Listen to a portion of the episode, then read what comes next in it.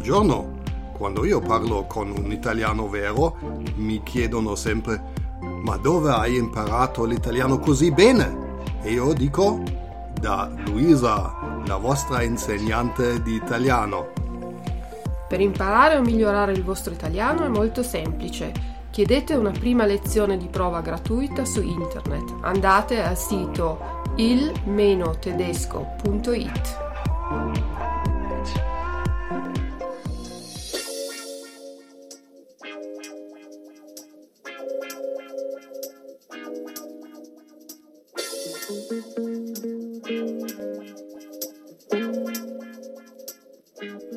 Buongiorno cari amanti dell'italiano e benvenuti all'episodio numero 8 del podcast con Luisa.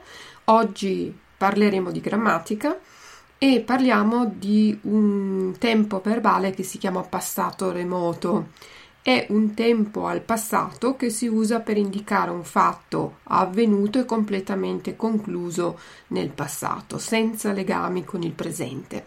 Il passato remoto ha la stessa funzione del passato prossimo, in una frase posso avere passato prossimo ed imperfetto oppure passato remoto ed imperfetto, quindi dove io uso il passato prossimo posso in alternativa usare il passato remoto. Indica un'azione conclusa, quindi la frase, la, la domanda che mi posso fare per sapere se usare passato prossimo o passato remoto oppure imperfetto Ehm, deve essere was ist geschehen, che cosa è successo, perché sia il passato prossimo che il passato remoto descrivono un'azione che è completamente conclusa, mentre l'imperfetto risponde sempre alla domanda wie war es, descrive una situazione, Zustand, però per l'uso del passato prossimo ed imperfetto vi rimando all'episodio numero 5.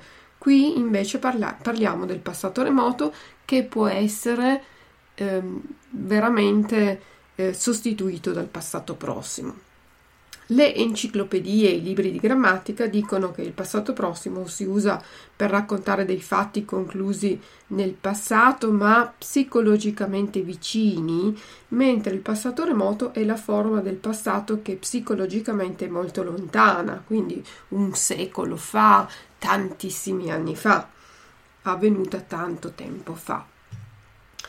Diciamo che è la forma usata nell'italiano della letteratura, nei romanzi si trova molto il passato remoto e in alcune delle regioni italiane, per esempio la Campania, Napoli, nel sud Italia e in Toscana si usa anche nella lingua parlata, si preferisce il passato remoto al passato prossimo, mentre nell'Italia del nord eh, quando parliamo usiamo sempre il passato prossimo. Adesso vediamo le forme, come formare il passato remoto. Partiamo dai verbi regolari e dalla prima coniugazione. La prima coniugazione è per i verbi che finiscono in are. Prendiamo ad esempio il verbo parlare. Are è la desinenza dell'infinito che decade e ho queste finali per il passato remoto. Io parlai, tu parlasti, lui parlò, noi parlammo, voi parlaste, loro parlarono. Quindi le finali del passato remoto alla prima coniugazione per tutti i verbi che finiscono in are sono ai, asti, o, ammo, aste, arono. I verbi della seconda coniugazione hanno la finale in ere. Prendiamo come ad esempio ricevere. Ere la desinenza dell'infinito decade e ho queste finali per la seconda coniugazione. Io ricevetti, tu ricevesti, lui ricevette, noi ricevemmo, voi riceveste, loro ricevettero. Quindi le finali per la seconda coniugazione sono etti, esti, ette, emmo, este, ettero. C'è una seconda forma, in alcuni casi ci sono per la prima persona, quindi io, e la terza persona al singolare, lui o lei, due forme alternative. Invece di dire io ricevetti, posso dire io ricevei, quindi ei invece di etti, e lui riceve con l'accento sulla e invece di lui ricevette. Poi abbiamo la terza coniugazione, sono tutti i verbi che finiscono in ire. Prendiamo come ad esempio il verbo sentire, ire la desinenza dell'infinito decade e ho le seguenti finali. Io sentii, tu sentisti, lui sentì, noi sentimmo, voi sentisse, loro sentirono. Quindi le finali sono i per la prima, io i con due i, isti, i con l'accento, immo, iste, irono. Queste sono le finali, le desinenze per i verbi regolari. Adesso guardiamo alcuni dei verbi irregolari più noti, più usati, per esempio il verbo avere.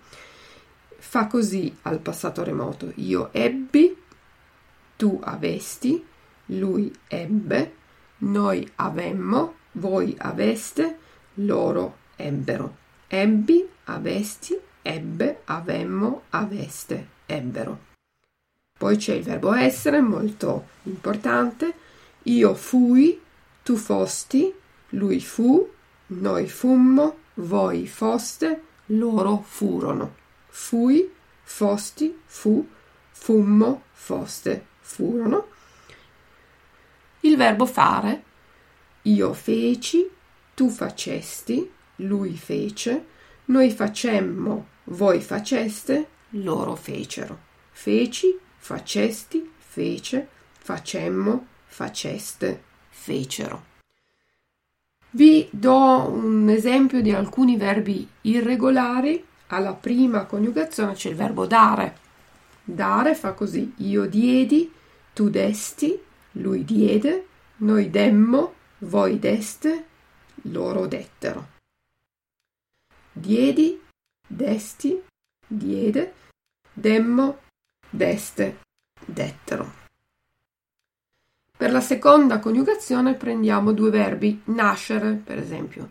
Io nacqui, tu nascesti, lui nacque, noi nascemmo, voi nasceste, loro nacquero nacqui, nascesti, nacque, nascemmo, nasceste, nacquero.